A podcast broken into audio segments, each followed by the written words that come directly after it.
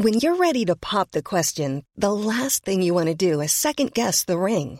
At Bluenile.com, you can design a one of a kind ring with the ease and convenience of shopping online. Choose your diamond and setting. When you find the one, you'll get it delivered right to your door. Go to Bluenile.com and use promo code LISTEN to get $50 off your purchase of $500 or more. That's code LISTEN at Bluenile.com for $50 off your purchase. Bluenile.com code LISTEN.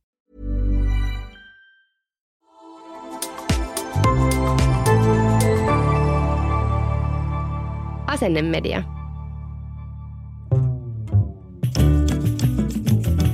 Mun nimi on Maija Männistö. Mä oon toimittaja, kirjailija, sisällöntuottaja ja moni tuntee mut myös viinitollona. Meillä on tänään studiossa niin paljon viinitietämystä, että ilma suorastaan väreilee ympärillä ja mä oon todella innoissani, että päästään purkittaa tämä jakso. Kirsi Seppänen ravinteli Perttan sommelier ja hallitseva vuoden sommelier. Lämpimästi tervetuloa. Kiitos paljon. Hei mä ajattelin, että aloitetaan tämä jakso sillä, että selvitetään tämä kaikkia meitä viinitolla ja askarruttavalla kysymyksellä. Eli kun ollaan seurueen kanssa ravintolassa ja, ja sitten tarjoilija tai sommelier tulee maistattamaan sitä viiniä, kysytään, että kuka seurueesta haluaisi maistaa sitä viiniä, niin siinähän kaikki menee ihan paniikkiin, apua, ota sään, ota sää, ei kun okei, okay, mä voin maistaa, niin mitä siinä silloin maistetaan ja, ja, ja mitä siinä kuuluu niin kuin antaa kommenttina siitä viinistä? No siinähän maistetaan lähtökohtaisesti sitä, että onko se viini omaan suuhun hyvää. Joo. Eli tota, ei siinä oikeasti tarvitse siinä enempää hifistellä sen asian suhteen eikä niin kuin miettiä, että siitä pitäisi tietää jotain, vaan että tykkääkö siitä itse. Joo. se on oikeastaan se lähtökohta Kyllä. siinä, mitä siinä maistetaan. No hyvä, koska mä oon aina miettinyt, että vitsi, kun mä osaisin sanoa siihen jotain muuta kuin, että joo, tämä on hyvää. Mutta siis se on just se oikea vastausvaihtoehto, mitä siinä just kuuluu ja voi sanoa. Kyllä, ehdottomasti, koska no meidän sommelierien työ on siis totta kai maistaa se viini ensin, että se on kunnossa ennen kuin sitä maistetetaan asiakkaalle. Eli tota, se, että sitähän ei periaatteessa voi asiakas tietää, kun se maistaa viiniä, että onko siinä joku vika, jos hän ei ole esimerkiksi maistanut sitä koskaan aikaisemmin. Joo. Eli viineissä voi olla siis paljon muitakin vikoja kuin vaikka korkkivika. Eli mikä monesti on toki aika tunnistettava kellarin haju tai maku siellä, mutta tota, lähtökohtaisesti se on tota, ravintolan henkilökunnan ja sommelierin tehtävä maistaa, että se on kunnossa ja että se on tarjoulukelpoinen asiakkaalle ja asiakas maistaa, että tykkääkö hän siitä viinistä vai ei. No aivan mahtavaa. Nyt tätä tilannetta ei enää jatkossa tarvitse kenenkään jännittää, vaan nyt me osataan siinä toimia. No tämä asiakkaan kanssa tapahtuva kanssakäyminen on sitä kaikkein näkyvämpää osaa siitä sommelierin työstä, mutta mitä kaikkea siihen työnkuvaan oikein kuuluukaan? No totta kai asiakaspalvelu on se ykkösjuttu sommelierinkin työssä, niin kuin muillakin tota, salin puolen työntekijöillä, niin ehdottomasti se asiakaspalvelu, siellä salissa oleminen, ihmisille läsnä oleminen, mutta totta kai siinä on sitten paljon muutakin ravintolaan liittyvää työtä, eli ihan, ihan tota, salin ää, kunnossapitoa, siistimistä ja tota, viineihin liittyen sitten niin viinien ostamista, viinien maistamista, varaston hoitamista – tavallaan, että kuinka paljon sulla on sitä tavaraa siellä ja paljonko sitä pitää olla ja että mitä halutaan myydä ja minkälaista viiniä ostaa sinne ravintolaan. Eli ravinteli Pertassakin se on sitten sun hyppysissä. Sun pitää tietää, että mikä on semmoinen kova menekin tuote, mitä tilataan vähän useampi pullo ja näin poispäin. Kyllä, juuri näin. No mistä se alkaa se kanssakäynti, kun asiakas saapuu ravintolaan? Mistä se kanssakäynti sen asiakkaan kanssa tavallaan aloitetaan ja miten sä lähdet tulkitsemaan esimerkiksi sitä, että onko asiakkaalla tänään ostohousut ja jalassa, että, että minkä tyyppistä viiniä, mistä hintaluokasta vaikka sille lähdetään suosittelemaan viinejä?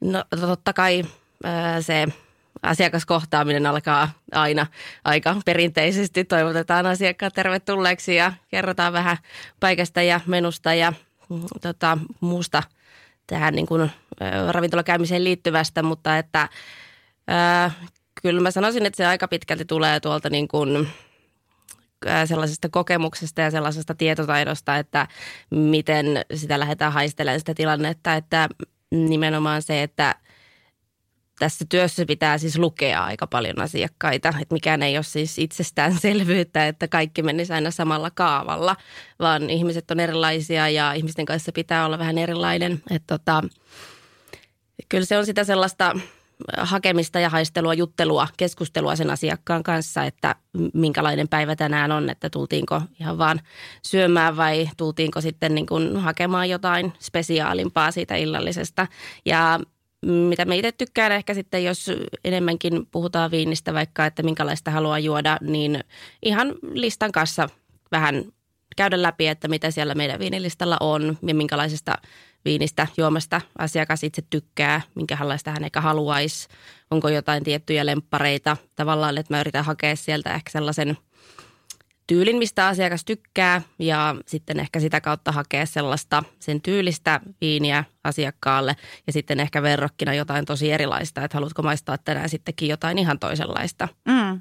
Eli tavallaan kun tarjoaa hiukan erilaisia vaihtoehtoja, niin sä saat siitä sen ensimmäisen vinkin, niin kuin, että mihin suuntaan tänä iltana asiakas haluaa mennä. Suurin piirtein näin joo. joo. Ja totta kai yksi, mikä siinä helpottaa myöskin tavallaan just tämä ostohousu-asia, että kun sitä käy sen listan kanssa tavallaan läpi, missä on ne hinnat selkeästi näkyvillä, että ei välttämättä tarvitse puhua siitä, että paljonko tänään haluaa maksaa viinistä. Taikka sitten, jos se tilanne vaikuttaa sellaiselta tarpeeksi rennolta, niin totta kai se voi kysyä, että hei, otetaanko tänään vaikka pari 50 pottua vai lähdetäänkö me tuonne yli sen pulloon mieluummin, että otetaan jotain Joo. vähän spesiaalimpaa. Mutta että se, että tavallaan se on silloin mun mielestä aika avointa, kun ne hinnat on selkeästi näkyvillä ja siinä ei tarvitse kenenkään – erikseen välttämättä puhua siitä tai nolostua tai niin kuin muutakaan sellaista, mm. että ei halukkaan ottaa sitä kalliimpaa viiniä, mitä on suositeltu esimerkiksi, vaan että siinä on esimerkiksi eri hintaluokan viinejä, että tuossa olisi tuommoinen hyvä, tuossa on tuommoinen ja tuossa on tuommoinen ja niillä on vaikka pari kolmekymppiä hintaeroa, niin sitten se on ihan luonnollinen valinta asiakkaalle, että siinä ei tarvitse sitten nolostua tai hävetä tai miettiä mitään muutakaan niin kuin rahan käytön suhteen, kun kertoo vaan, että toi voisi olla kiva. Mä en hei kuulu. Mä en ole siis koskaan itse tilannut sellaista viiniä, mikä olisi hinnoiteltu siten, että yksi senttilitra maksaa tämän verran. Mutta mä olen kuullut ja itse asiassa somessa kiertää tällainen niin kuin kesto. No ei se ole vitsi, koska se on niin kuin ihan, ihan tosi tarina, mutta sieltä tällainen toimittaja Tiia Rantanen, hän oli kerran tota, ravintolassa, missä myytiin, myytiin sit kyseistä viiniä ja nimenomaan hinta ilmoitettiin senttilitroissa ja, ja tota, hän onnistui tilaamaan hänelle ja kaverille niin kuin 43 euron lasilliset. Hän, hän sanoi, että hänellä tapahtui joku laskuvirhe siinä, että ihan niin, niin, niin kuin kallista lasillista ei pitänyt tilata, mutta mitä viinejä nämä tällaiset sitten on, mitä ihan senttilitroissa hinnoitellaan? No monestihan ne on sitten niin kuin kalliimpia viinejä, Joo. selkeästi kalliimpia, koska onhan se ehkä vähän hassua sitten miettiä, että jotain edullisempaa viiniä niin myydään 20 senttiä per senttilitra. joo, joo. Se on vähän ehkä sillä hassua hinnoittelua, mutta että jos vaikka avataan joku vähän spesiaalimpi pullo kellarista, mikä maksaa vaikka 200-300 euroa pullo, mm. niin totta kai se on silloin paljon helpompi hinnoitella sen yhden senttilitran mukaan, koska se tarkoittaa myöskin ehkä selkeämmin sille asiakkaalle, että sitä voi tilata vaikka neljä senttilitraa niin silloin se maksat ehkä 10 euroa siitä neljästä senttilitrasta tai 20 euroa neljästä senttilitrasta. Mutta nämäkin on totta kai sellaisia, mitä pitäisi aina puhua auki Joo, asiakkaalle kyllä. myös, koska se on aina myös niin kuin yksi tärkeimpiä asioita, että olisi niin kuin läpinäkyvää ja puhutaan niille asiakkaille. Että sitä varten me ollaan siellä. Kyllä. Mutta, et, ö, on se mun mielestä kivempi niin kuin, tavallaan sillä hintamielikuvalla jo se, että sulla on joku viini vaikka neljä euroa per senttilitra, kun se olisi sitten niin kuin 16 euroa per 4 senttilitraa tai vielä isompi summa niin kuin per 12 senttilitraa. Mm, kyllä. Et se voi jopa karkottaa sitten niitä, jotka haluaisi maistaa sitä, jos siellä on se 12 senttilitraan hinta, mikä on hirvittävän kallis jollekin. Mm. Mutta on se mahdollisuus ottaa vaikka se 4 senttilitraa jotain tosi spesiaalia, mitä ei ole aikaisemmin maistanut. Just näin. Ja sitten sit se tavallaan se mahdollistuu useammalle maistajalle, kun sitä on mahdollista vaan se senttilitra tai muutama senttilitra tilata. Niin, niin Kyllä, niin, tota, tosi, tosi hauska. Mutta mä en, mä en ole selvästi vielä niin kuin päässyt ko- kosketuksiin riittävän arvokkaiden viinien kanssa, koska mä en ole koskaan päässyt tilaamaan senttilitra periaatteella, mutta ehkä sekin on vielä edessä. Toivotaan näin, toivotaan näin. Ja kyllä aika monet No monet ja monet, mutta siis monet ravintolat avaa vaikka viikonloppuisin tyyliin jonkun perjantai-pullon ja se saattaa olla joku tosi arvokas champagne tai joku tosi arvokas punaviini tai tosi arvokas valkoviini, mitä on just tollain senttilitra kerrallaan mahdollista tilata ja sitten se saattaa olla just sen yhden päivän tai sitten sen pari päivää siinä, riippuen tietenkin vähän sitä menekistä, että montako pulloa sitä tuotetta on talossa.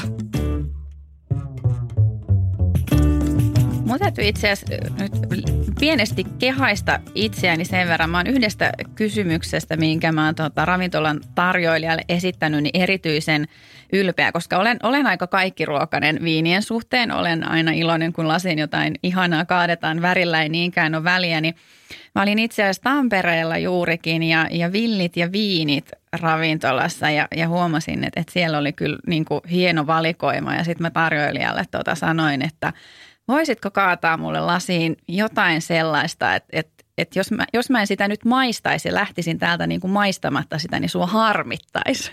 Mä esitin tällaisen kyssärin ja ei siinä nuori mies hämilleen mennyt, vaan mä sain tosi ihanaa punaviiniä lasiin ja sitä oli kuulemma tilattu vaan joku seitsemän pulloa heille tai sitä oli joku vähän pienempi, pienempi satsi ja, ja se oli marraskuuta, ulkona oli aika kylmä, niin hän oli ajatellut, että se sopii nyt niin kuin just tähän hetkeen, kuin mä poistun paikalta. Niin, niin varmaan tällaisia niin kuin erilaisia pyyntöjä siellä asiakasrajapinnassa tulee kohdanneeksi arjessa? Joo, kyllä ehdottomasti paljonkin tulee pyyntöjä, just tällaisia tietynlaisia, että haluaisi nyt just vaikka tähän hetkeen sopivaa viiniä tai tähän säähän sopivaa viiniä tai että on jotkut juhlat, niin tarvitaan jotain sen kunniaksi. Että totta kai näitä tulee tosi paljon lopun viimein. Nämä on muuten tosi hauskaa ja mä oon joskus muistaakseni lukenut jonkun tällaisen lehtijutun, missä oli sitten just eritelty, että tämä on hyvä laiturin nokkaviini ja, ja no, tämä sopii vaikka nurmikon leikkuun jälkeen fiilistelyyn tai muita tällaisia suomalaisten kesään sopivia. Tämä on myös hauska tapa niin kuin myydä viinejä ja, ja sommelierinkin työ on varmasti, sehän on niin kuin myyntityötä ja niin kuin luotte niitä mielikuvia niistä viineistä hyvinkin paljon. Kyllä, sitä se on hyvinkin paljon, koska vinnyt on lähtökohtaisesti nautintoaine, että tota, ei sitä muutenkaan niin pidä ihan liian vakavasti ottaa, että kyllä siitä kaikkien kuuluu niin nauttia ja ensisijaisesti saada niitä kivoja fiiliksiä ja kivoja kokemuksia, joihin ne mielikuvat totta kai vaikuttaa todella paljon. Ja niitä kyllä niin luodaan totta kai tietyllä tavalla myöskin tuolla ravintolasalissa. No millaista sellaista ehkä vähän salaistakin tarkkailua meihin asiakkaisiin kohdistuu, kun me saavutaan ravintolaan, niin, niin esimerkiksi sä oot valinnut asiakkaalle jonkun viini ja kaatanut sen pöytään, niin, niin onko sitten jossain oven kulman takana, tarkkaileeko sitä ilmettä, että kun se ottaa sen siitä ensi huikan, että upposko se nyt hyvin, tai mitä tällaista sanatonta viestintää siellä salissa oikein sitten tapahtuu, nyt pitää paljastaa kaikki, kaikki tällaiset ammattisalaisuudet. Kyllähän se lähtökohtaisesti siinä siinä kohtaa jo, kun kyllä mä maistetaan asiakkaille kaikki viinit, niin kuin mitä he on tilannut tai mitä mä oon suositellut, niin tarkkailen tosi paljon sitä ilmettä nimenomaan, minkä asiakkaan kasvoille tulee, kun hän maistaa sen viinin siinä, kun mä siinä oon. Ja pyrin hyvin vahvasti lukemaan sitä ilmettä, että onko se niin kuin, onko se epäileväinen vai onko se iloinen vai onko se sellainen, että ei tämä ei yhtään osunut maaliin. Että kyllä se on ehkä se semmoinen tärkein tavallaan tarkkailu siinä, että mitä se nimenomaan se ensi maistaminen siitä viinistä tuo asiakkaan kasvoille. Onko se tämä ilme nimenomaan, mikä paljastaa vähän enemmän, että välillä meitä suomalaisia sanotaan vähän tuppisuiksi, niin ilme voi olla just vähän semmoinen kysyvä, mutta sitten silti sanotaan, että no on tämä ihan hyvä, niin no, miten sä on tulkitset tilannetta? Usein, usein aika paljonkin näin, että kyllä se ilme yleensä on niinku rehellisempi kuin sitten mitä sanotaan, että kyllä mä sitten mielelläni sanon ihan rehellisesti asiakkaalle sen, että hei sun ei ole pakko tätä viiniä juoda, jos et sitä pidä. Me voidaan maistaa jotain muutakin. Että tärkeintä olisi se, että löytyy semmoinen, mikä on sun suuhun sopiva viini. Että mitään ei ole niin kuin pakko juoda, ellei niin kuin halua sitten välttämättä maistaa yhtä viiniä vaikka muutaman eri ruoan kanssa, että kuinka se muuttuu, vaikka se viini tai se ruoka sitten siinä yhdessä. Mutta niin kun, et jos halutaan juoda hyvää viiniä, niin silloin pitää saada sitä hyvää viiniä ja se katsotaan sitten sen mukaan, että – mikä se on se sopiva. Ja toivoisin, että ihmiset olisivat tosi rehellisiä siitä, että tykkääkö ne siitä vai ei, mutta tosiaan se ilme on mulle yleensä mm, se, joka kyllä. on se rehellisempi kuin välttämättä sitten ne sanat. Onkohan se ehkä ravintolaetiketissä meille suomalaisille vähän semmoinen vieraampi asia, että tosiaan sitä viiniä voidaan maistaa ensin niin kuin ihan pikkasen ja sitten sit niin kuin tehdä se päätös vai ajatellaanko me aina, että no sitten kun mä oon valkannut, että tota sieltä tulee, niin sitä on heti otettava sellaisia, että tavallaan eikö me osata siihen, että vähän kuin juustotiskillä, mitä on ehkä jo totuttu, että sieltä saadaan se pikku maistiainen, mikä sopii omaan suhun, niin sitten voidaan ottaa isompi kimpale siihen, että onko tämä vähän vieraampi asia vielä niin kuin ravintolassa. Kyllä musta tuntuu, että se on vielä aika vierasta tavallaan, että se tuntuu olevan aika syvällä juurtunut asia, että kun sä olet tilannut jotain, niin sun pitää se ottaa. Että totta kai, no jos mietitään sitä niin esimerkiksi, että minä sommelierina suosittelen asiakkaalle jotain, totta kai mun tehtävä on vähän niin kuin kuvailla ja kertoa sitä viinistä jotain, että asiakas saisi siitä niin kuin käsitystä, että minkälaista viiniä se olisi. Ja sitten jos se kuulostaa asiakkaan mielestä hyvältä ja hän päättää sitä viiniä tilata ja sitten kun sitä maistetaan, niin jos se ei osunutkaan siis yhtään sinne päinkään tavallaan, että mitä mä oon yrittänyt hänelle kuvailla ja mitä niin kuin hän on sitä kuvitellut, niin eihän se silloin tavallaan mun mielestä ole sen asiakkaan vika, että se viini ei sitten olekaan sellaista sen makusta, kun hän niin kuin olisi halunnut niin totta kai silloin lähdetään niin kuin taas vähän haistelemaan sitä, että mihinkä suuntaan tuosta mennään, että löytyisi sitten se oikeasti hyvän makuinen siihen asiakkaan suuhun. Että se ei ole ihan pelkästään sitä, miten mustavalkoisesti se on joskus ollut, että maistetaan, onko se viini kunnossa vai ei. Ja sitten jos se on kunnossa, niin sinun on se otettava ihan sama tykkäätkö vai ei. Mm. Et se on mun mielestä vähän liian mustavalkoista ja se on aika semmoinen juurtunut nimenomaan tuonne ihmisten päähän, että – se on otettava, mitä tilataan. Mutta tota, kyllä se pitää saada vähän läpinäkyvämmäksi sekin asia, että ei ole pakko juoda sitä, mistä ei oikeasti mm. tykkää. Mm. No tähän liittyen jokaisessa tämän kauden podcast-jaksossa käydään läpi viinimyyttejä, pyritään ehkä murtamaan niitä tai, tai ainakin pureskelemaan, niin mitä sanoisit tällaiseen viinimyyttiin, että suomalaiset ovat ujoja kokeilemaan uusia ehkä erilaisiakin viinejä? No mun mielestä se on enemmänkin just siellä myyttipuolella kyllä mun, mun kokemuksen mukaan. Suomalaiset on tosi niin kuin innokkaita kokeilemaan, maistamaan erilaisia. Et just ehkä se tulee tuolla niin kuin ravintolan puolella vielä vahvemmin. No tietenkin se on oikeastaan se, sillä mistä mulla on eniten kokemusta, mutta tavallaan kun on mahdollisuus maistaa just niin kuin pieniä määriä juurikin vaikka sillä, sillä tota senttilitra hinnoittelulla. Neljä senttilitraa jotain viiniä. Mutta tota, kyllä mä näkisin, että asiakkaat, ihmiset on ihan innokkaita kokeilemaan uusia ja erilaisia ja niin kuin alkaa olla ehkä rohkeampiakin myös sanomaan, että tykkääkö vai ei. Mm, joo. Et tunnistan tuon saman kyllä itsestäni ja, ja mikä sen parempi paikka kokeilla uusia vähän erilaisia viinejä kuin ravintolassa, jota sitä saa laseittain sitä tavaraa. Sun Eikä ei tarvitse ottaa sitä koko Eikä pulloa. Sitä, joo, just näin. Just näin. Ja sitten siinä myös kerrotaan siitä viinistä ja, ja parhaimmillaanhan tarinat ruokkii sitä makuelämystä, niin, niin se pystyy virittämään entisestään sitä viinin makuelämystä. Niin kyllä mä oon myös valmis heittää tämän viinin romukoppaan. Totta kai meillä on myös, myös näitä henkilöitä, että sitten kun sä löydät sen oman suosikkiviinin, niin sitten sä et halua ottaa siitä mitään sivuaskelia, vaan pysyttelet juurikin siinä, mutta toisaalta sitten taas löytyy todella kokeilun halusia suomalaisia. Kyllä, ehdottomasti ja varsinkin tota, kun on toi viinipaarikin tuolla taustalla työpaikkana, niin se varsinkin oli vielä ehkä sellainen, että ihmiset tykkäsivät tosi paljon kokeilla erilaisia ja että kun on oikeasti paljon erilaisia viinejä auki, niin kuin periaatteessa kyllä mulla nytkin on tuolla vertassa paljon aina erilaisia viinejä niin kuin auki ja mahdollista maistaa ja avataan spessumpiakin pulloja viikonloppuisin. Mutta tosiaan siellä viinipaarimaailmassa se ehkä oli vielä semmoinen selkeämpi jotenkin, että haetaan nimenomaan niitä erilaisia juttuja maistettavaksi, kun nyt ollaan viinibaarissa. niin, sinne tullaan ehkä jo niin kuin sillä asenteella, että nyt sitä saa laseittaa ja nyt mä voin vähän kutitella näitä omia makuhermoja, mm. niin ottaa jotain uudenlaista. Kyllä. Kaupallinen yhteistyö Viindirect. Tällä hetkellä on kaksi viinitrendiä ylitse muiden.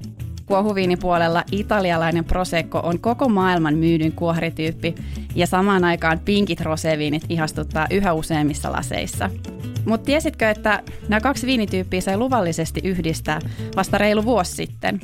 Lakimuutoksen myötä Alkonkin hyllyille on nyt ilmestynyt vaaleanpunaisia rosé pulloja Tyylikkääseen ja timanttiseen pulloon pakattu Corvetto Rosé Prosecco on malliesimerkki tästä uudesta viinityypistä – Se on kuiva, mutta vadelmaisen raikas ja just passeli mun yleisimpiin käyttötarpeisiin. Se siis sopii kippistelyjuomaksi kavereiden kanssa ja sen kylkeen sopii miltei kaikenlainen ruoka. Pikkusuolaset, pastat ja pizzat. Corvezzo on yksi merkittävimmistä luomuprosekkotuottajista Italiassa ja tällä hetkellä myös ainoa tila, jonka koko tuotanto on sataprosenttisesti luomusertifioitua. Käy nappaamassa Viinitalon Instagramista talteen helppo brusettaleipien ohje. Ne on täydellinen mätsi vaaleanpunaiselle Corvezzo Rosé Proseccolle. Me tosi ihan alussa juteltiin jo pikkasen siitä, että miten tutkailet asiakasta ja annat hänelle eri vaihtoehtoja sieltä viinilistasta ja nostat vähän eri hintatyypin vaihtoehtoja, mutta olisiko jotain konkreettisia vinkkejä vielä asiakkaalle siihen viinilistan tutkimiseen? Mä esimerkiksi itse mä rakastan antaa ohjat sille sommelierille tai tarjoilijalle, mutta jos hiukan haluaisi sieltä itse funtsia ensin, että mikä mahtaisi sopia tälle, tälle ruoalle tai mikä nyt puhuttelisi, niin onko siihen jotain vinkkejä, miten lähtee tulkitsemaan ravintolan viinilistaa? No ravintoloiden viinilistathan on monesti aika erilaisia. Niissä kerrotaan eri asioita. Ne on koostettu eri tavalla, ryhmitelty eri tavalla. Aina vähän niin kuin no, ravintolan mukaan, tyylin mukaan, sommelierin mukaan, monien eri asioiden mukaan. Et siinä mielessä nyt en mitään osaa ihan sellaista yksittäistä asiaa sanoa, mikä olisi niin kuin joku spesiaalivinkki tähän, mutta siis ihan lähtökohtaisesti se, että lukee sitä listaa, katselee mitä siellä on. Ja oikeasti niin kuin sisäistäen lukee sitä, katsoo mitä sieltä tunnistaa. Jossain kerrotaan, kuvaillaan sitä viiniä, jossain lukee vaan viinin nimi ja tuottaja, jossain kerrotaan lisäksi maa ja rypäle – ja että niin kun, et mitä sieltä oikeasti tunnistaa, koska sekin on oikeasti ihan kiva asia huomata, että hei toi on tuttu sana toi on, tai toi on tuttu tuottaja tai toi on tuttu rypäle tai jotain ja sitten niin ehkä sitä kautta lähtee miettimään, pitäisikö tuommoista kokeilla. Ja yksi ehkä mikä tärkeintä mun mielestä on se, että kun sä lueskelet sitä viinilistaa, sä vähän kattelet sitä, tutkailet sitä, niin sitä varten ollaan me ammattilaiset siellä, että juttele anna ammattilaisen jutella sun kanssa, käykää yhdessä läpi sitä listaa, kysele, kerro sun omia fiiliksiä, ajatuksia, sitä varten me ollaan siellä. Et mulla on aika pelkistetty viinilista. Siellä lukee periaatteessa viinituottaja, viinin nimi, vuosikerta. Niitä on jaoteltu vähän eri tavalla, on rypäleittäin ja tota, sitten no, eri tavalla jaoteltu. Ja se on tavallaan myöskin syynä se, että mä oon sitä varten siellä, että mä juttelen siitä listasta. Että kenenkään ei tarvitse niin kuin yksin sen kanssa olla, mutta että sitten, että jos siellä on joku asiakas, joka sitten enemmänkin on harrastanut viinejä, niin varmasti kyllä osaa sieltä itsekin etsiä niitä, mistä tykkää. Mutta ehkä sitten vielä kysyä niistä, että hei mä mietin näiden kahden välillä, mikä näissä on ero.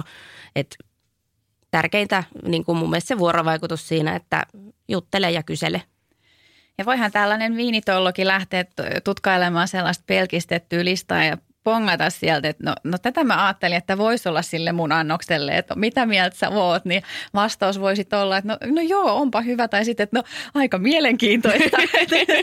niin näinhän voi lähteä vähän kokeilemaan, että jos joku sieltä puhuttelee, niin vähän testata sitten ja mahdollisesti sit muuttaa tai sitten mennä sille maaliin. Kyllä, ehdottomasti ja siis myös se on mun mielestä ihan tosi tärkeä asia, että aina voi nauttia viini viininä ja ruoan ruokana myös. Että jos sä haluat ottaa tietyn viinin ja sitten sulla on se tietty ruoka siinä, niin ei sen ole pakko olla sitä viinin ja ruoan makujen sinfoniaa siellä, vaan oikeasti sun tekee mieli juoda nyt tätä viiniä, niin ota se viini. Kyllä. Kun tekee mieli syödä tätä ruokaa, niin syö se ruoka. Joo. Ja ne voi nautiskella siinä tavallaan omina erillisinä huippujuttuina. Joo. Ja sitten taas toisinpäinkin se on todella hauskaa, kun jos saa tarjoilijan suosituksesta jonkun viinin ja ennen kuin ruoka on saapunut pöytään, sä maistat sitä ja oot, että no tämäpä onkin erikoinen. Mutta ans katsoa, kun se ruoka saapuu siihen kaveriksi, niin sitten se viini alkaa juttele ihan eri tavalla ja sä tajuat, että okei, tätä tässä on haettu takaa. Kyllä, ne on myös tosi, tosi kivoja hetkiä huomata, kuinka se viini muuttuu tai ruoka muuttuu. When you're ready to pop the question, the last thing you want to do is second guess the ring. At BlueNile.com you can design a one-of-a-kind ring with the ease and convenience of shopping online. Choose your diamond and setting. When you find the one, you'll get it delivered right to your door. Go to Bluenile.com and use promo code LISTEN to get $50 off your purchase of $500 or more. That's code LISTEN at Bluenile.com for $50 off your purchase. Bluenile.com code LISTEN. Hold up. What was that? Boring. No flavor. That was as bad as those leftovers you ate all week. Kiki Palmer here, and it's time to say hello to something fresh and guilt-free. Hello Fresh. Jazz up dinner with pecan-crusted chicken or garlic butter shrimp scampi. Now that's music to my mouth. Hello Fresh. Let's get this dinner party started. Discover all the delicious possibilities at hellofresh.com.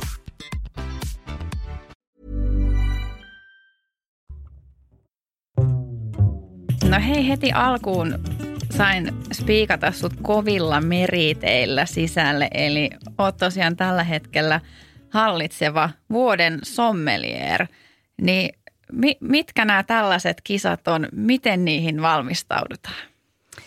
Ää, kyseessä on siis sommelierien ää, Suomen mestaruuskisat ja kisoissa, no periaatteessa ne on aika pitkälti niitä työtehtäviä, mitä sommelier tekee töissä. Eli siellä on asiakaspalvelua ja viinin tarjoilua, viinin maistamista, erilaisten alkoholien tunnistamista. Tavallaan niin kuin ne tehtävät on totta kai kisatehtävinä oikeasti kisatehtäviä, että ne ei ole ihan täysin verrannollisia siihen ihan aitoon asiakaspalvelutilanteeseen, mutta sieltä ne kaikki on niin kuin tullut sieltä, sieltä tota ravintolamaailmasta ne itse tehtävät.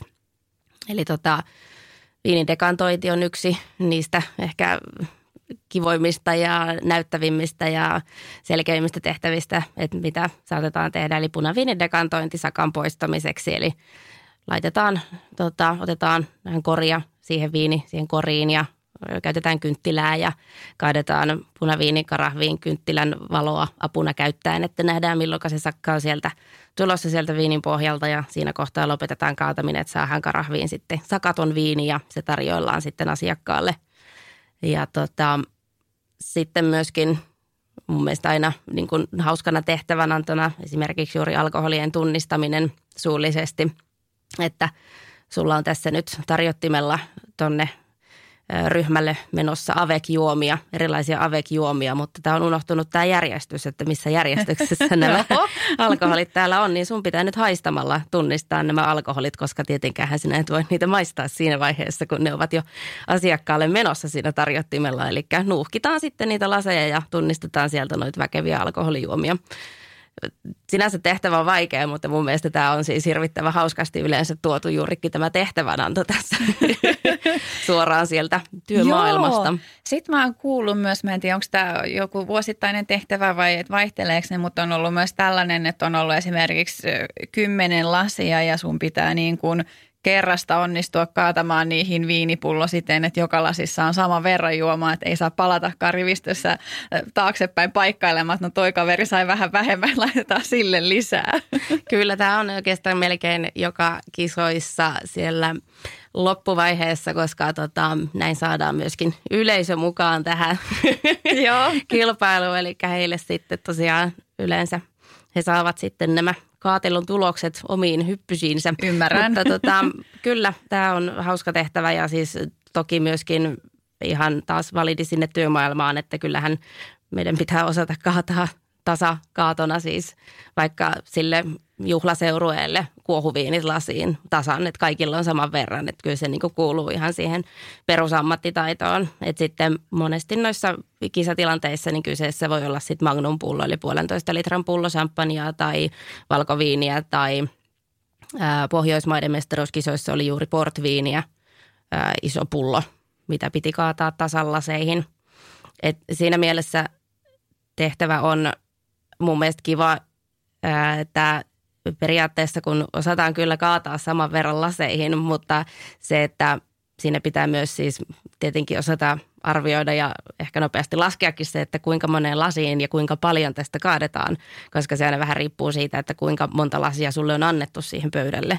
Että onko se kahdeksan lasia vai kymmenen lasia vai 12 lasia, niin se on totta kai silloin eri määrä aina per lasi hyvin usein tulee sitten isännän kautta emännän lasi viimeiseksi, johon tuleekin sitten tupla annos sitä viiniä, koska luonnollisesti pullo pitäisi kaataa tyhjäksi.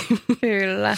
No, no entä sitten tämä tehtävä, mikä tuntuu omaan tasoisesta viinirakastajasta aivan käsittämättömän, te- niin kuin mahdottomalta suorastaan tehtävältä. Eli eteen tulee viini maistamalla, haistamalla, katsomalla. Pitäisi määrittää, että mihin päin maailmaa se menee, mitäköhän rypäleitä siellä on. Niin Miten, mit, mitä sun aivoissa tapahtuu, kun sä alat niin kuin määrittää viiniä kä- käytännössä niin kuin aistinvaraisesti, että mi, mitä mun lasissa nyt on? Joo, kyseessä on siis perinteinen sokkomaistaminen, mitä tehdään yleensä, yleensä kisoissa sekä kirjallisesti että suullisesti.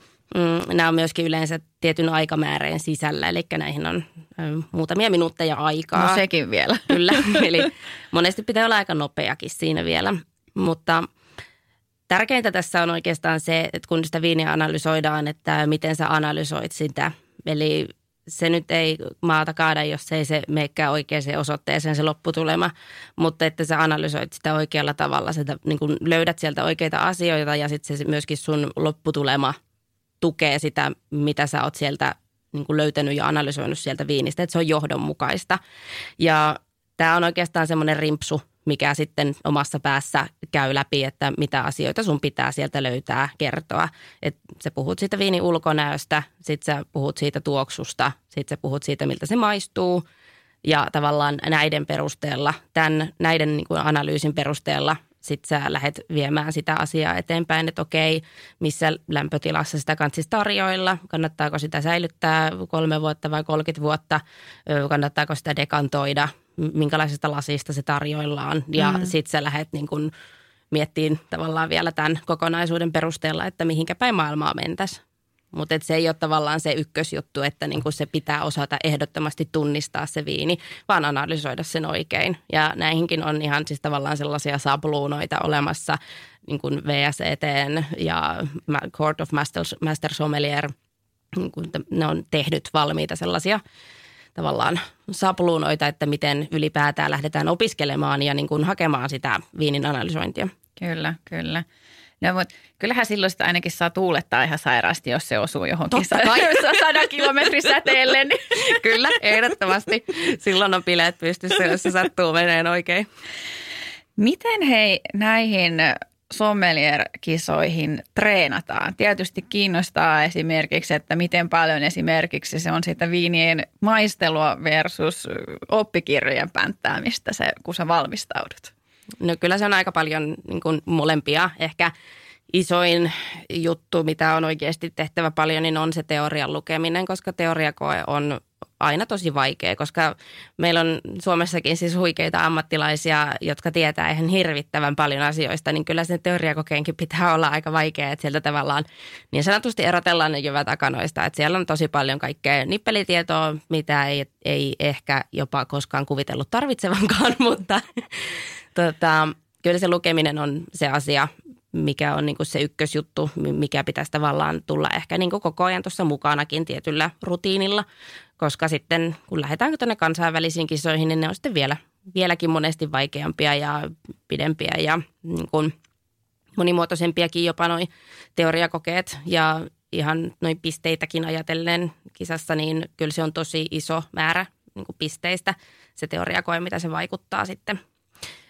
Sitten totta kai se maistaminen on tosi tärkeää harjoitella just sitä analyyttistä maistamista, että tavallaan että maistaa sellaisia selkeästi tietynlaisia viinejä, vaikka tosi tyypillistä Chablisita, ranskasta Chablin alueelta, Chardonnay-rypäleistä tehtyä viiniä, että mitkä ne on ne asiat, mitä sieltä tavallaan pitää löytyä sieltä viinistä, mitkä sut johdattaa siihen, että se on Chablis. Ja tavallaan tällaisia asioita maistella, maistella ja tota, opetella paljon ja sitten se, että muistaa oikeasti käydä tavallaan kohta kohdalta läpi sen niin kuin sabluunan siitä maistamisesta, että sen on oikeastaan tultava sieltä selkärangasta, sen rimpsun niin sanotusti, että mitä kaikkea sun pitää käydä läpi, koska siis ne kisatilanteet on ihan hirvittävän jännittäviä. no ihan varmasti. Et silloin tavallaan siinä tullaan just siihen, että kun valmistautuu hyvin ja hartaasti siihen, niin tot, että ne tulee sitten sieltä selkärangasta ne tietyt asiat, että pystyy suoriutumaan siinä. Koska itse olen ihan valtava jännittäjä, Joo, että ja se ei toi- ole koskaan helpottanut. No kyllä, ja sitten kun siinä on ne aikarajat ja deadlineit, Mm. niin ne Kyllä. helpota ollenkaan tilannetta. Kyllä. Voin kuvitella. Ja sitten tietenkin ihan noiden niin kuin käytännön tehtävien, just esimerkiksi se dekantointi, tai tota, sitten on ihan niin kuin tarjoile pullo valkoviiniä näille asiakkaille tai tarjoile pullo champagnea tai niin kuin erilaisia tällaisia asiakaspalvelutehtäviä, niin totta kai näidenkin niin kuin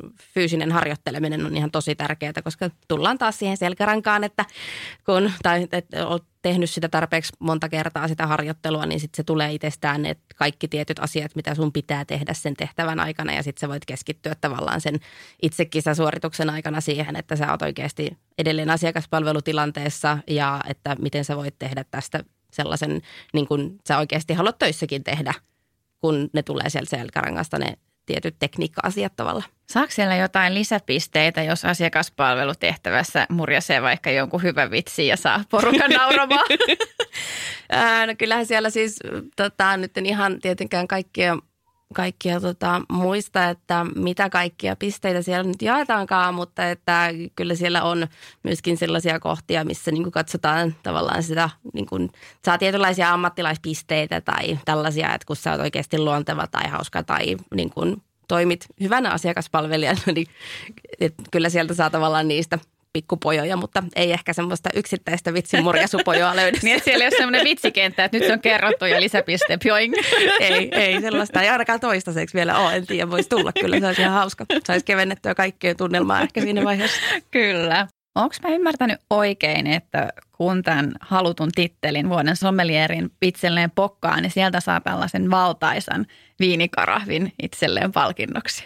Ää, kiertopalkintona kyllä. Okei, eli se kiertää sitten eteenpäin aina. Kyllä. Mutta Onko se päässyt nyt käyttöön? Oletko päässyt vielä nauttimaan siitä? Ää, siellä se kauniisti ää, tuota, seisoo tuolla Pertan ikkunalaudalla kauniina ja on päässyt myöskin käyttöön. Ei hirvittävän usein toki, mutta on päässyt kyllä käyttöön. Eli sitä pääsee Pertassa ihailemaan paikan päällä.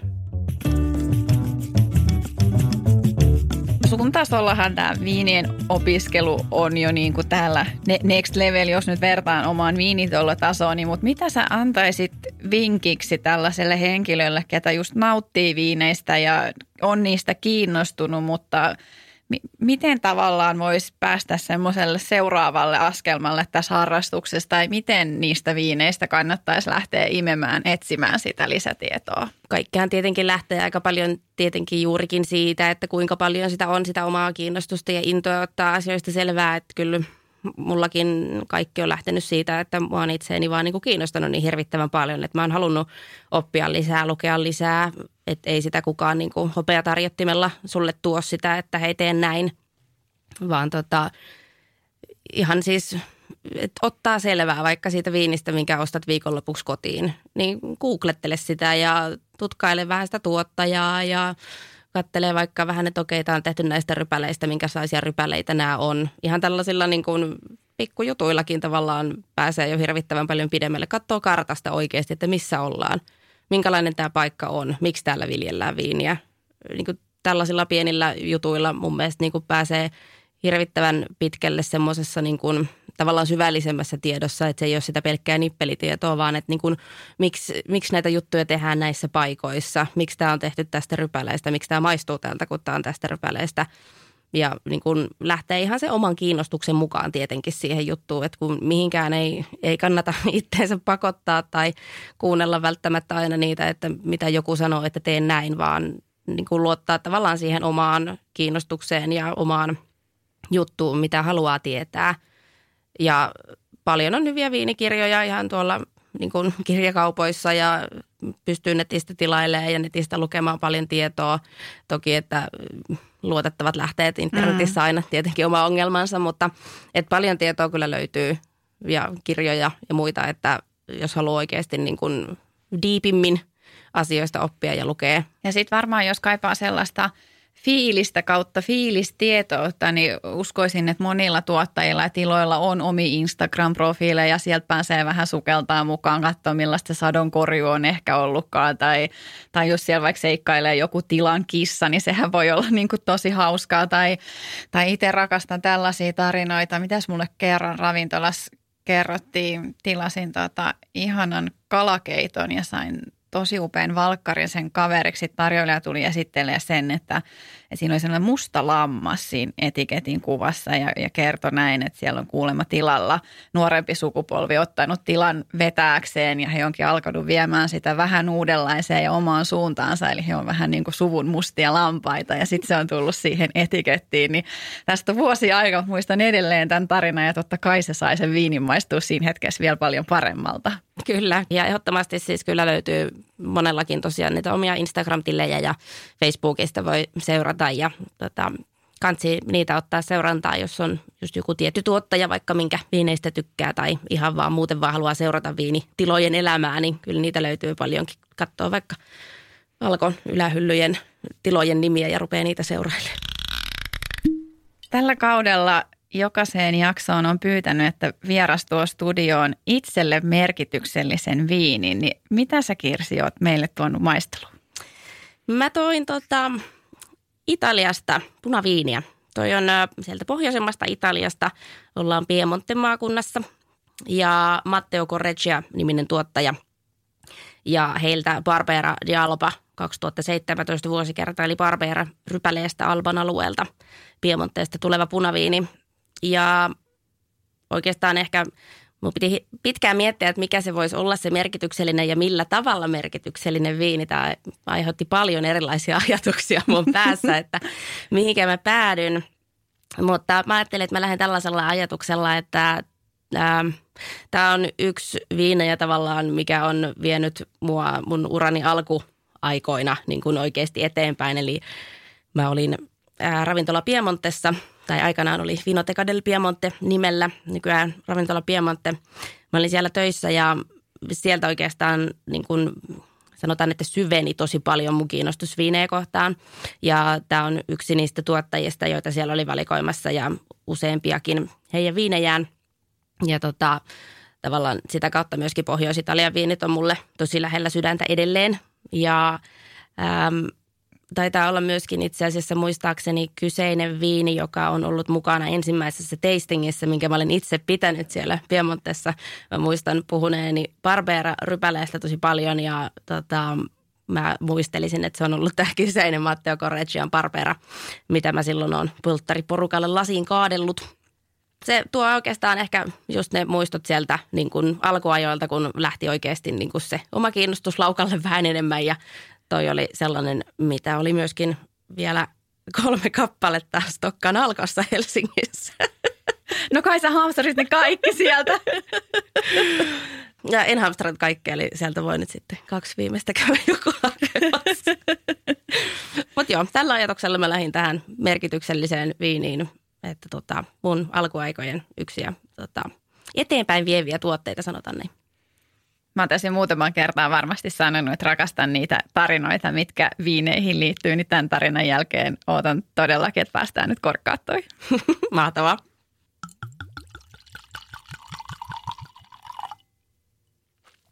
Ai niin, en mä muistanut tolleen vähän ryystääkään. Tämä on hyvä, kun saa ammattilaiselta tätä maistelutekniikkaa mm. tässä myös samalla. Mä jännittää nämä vaaleet tuolit jos yritetään niin, että mä heitän tähän ensin adjektiiveja tai jotain muita sanoja, mitä mulle tulee mieleen ja sit, sit sä sanot niin kuin ne, ne sun ja ehkä ne oikeat. tai kun siis, mähän haluan tästä toisaalta eroa. Siis kaikkihan nämä on o- oikeita. Niin, niin. ei ole oikeita ja kaikki on oikeita. Kaikki on yhtä oikein ja yhtä väärin. Ne on, ne on niin, kuin niin makuasioita. No mähän punkuissa lähden siihen, että tässä on tummia marjoja. Mm. Siitä on hyvä startata. Tässä on tietynlaista pyöreyttä, mutta mä sanoisin tästä, että tämä on jollain tapaa kuitenkin myös iso viini. Tämä ei ole mikään semmoinen mehumainen tai noin vaan kulautettava, vaan tässä on vähän rakennetta.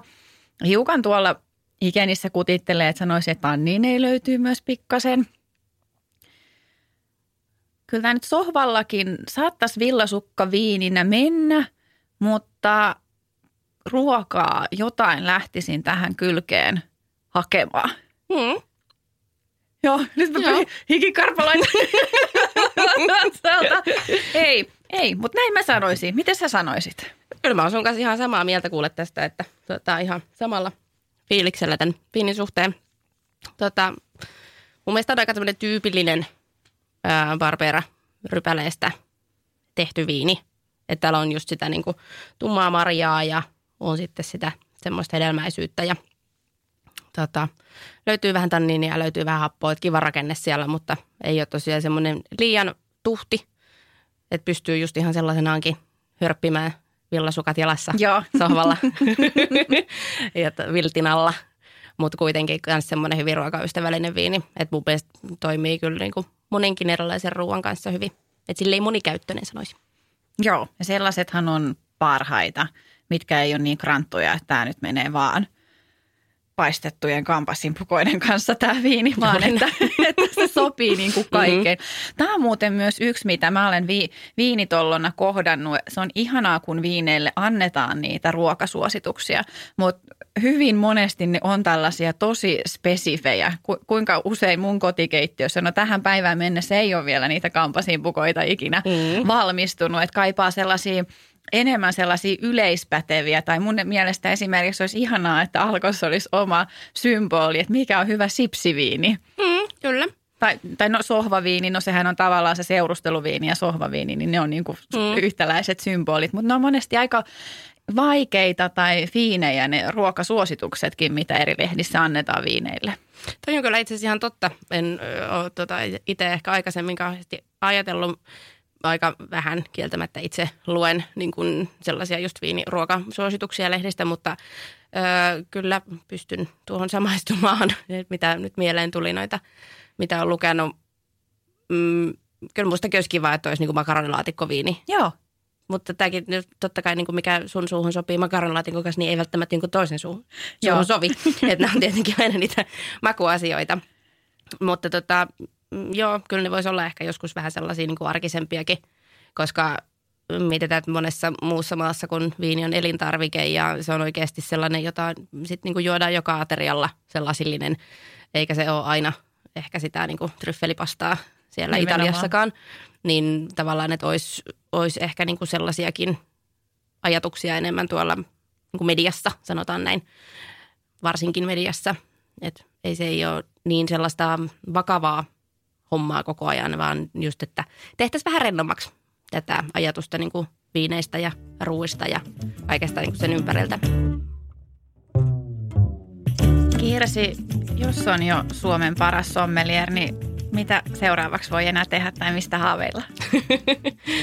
tota, mä oon hirvittävän tyytyväinen tällä hetkellä, tällä hetkellä elämään ja tilanteeseen. Mä tykkään tosi paljon olla Perttassa töissä. Meillä on siellä, tai sanotaanko Veljekset Ponteva Oyllä. Meillä on myöskin toinen ravinteli, toi Huber, liharavintola. Niin tota, meillä on huikea tiimi kokonaisuudessaan yrityksessä ja tota, mä tykkään mun työstä tosi paljon. Tykkään miljöistä, missä on töissä ja meidän asiakkaista.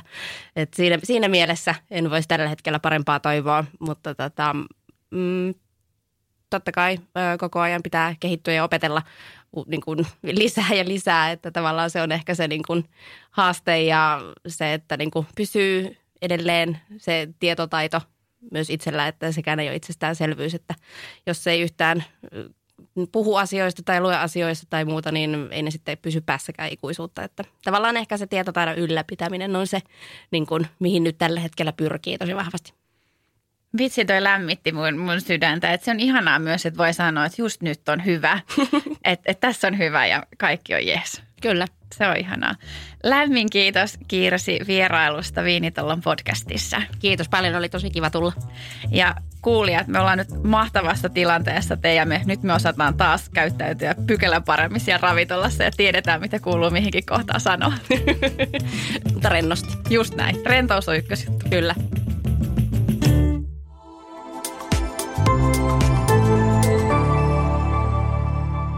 Asennemedia.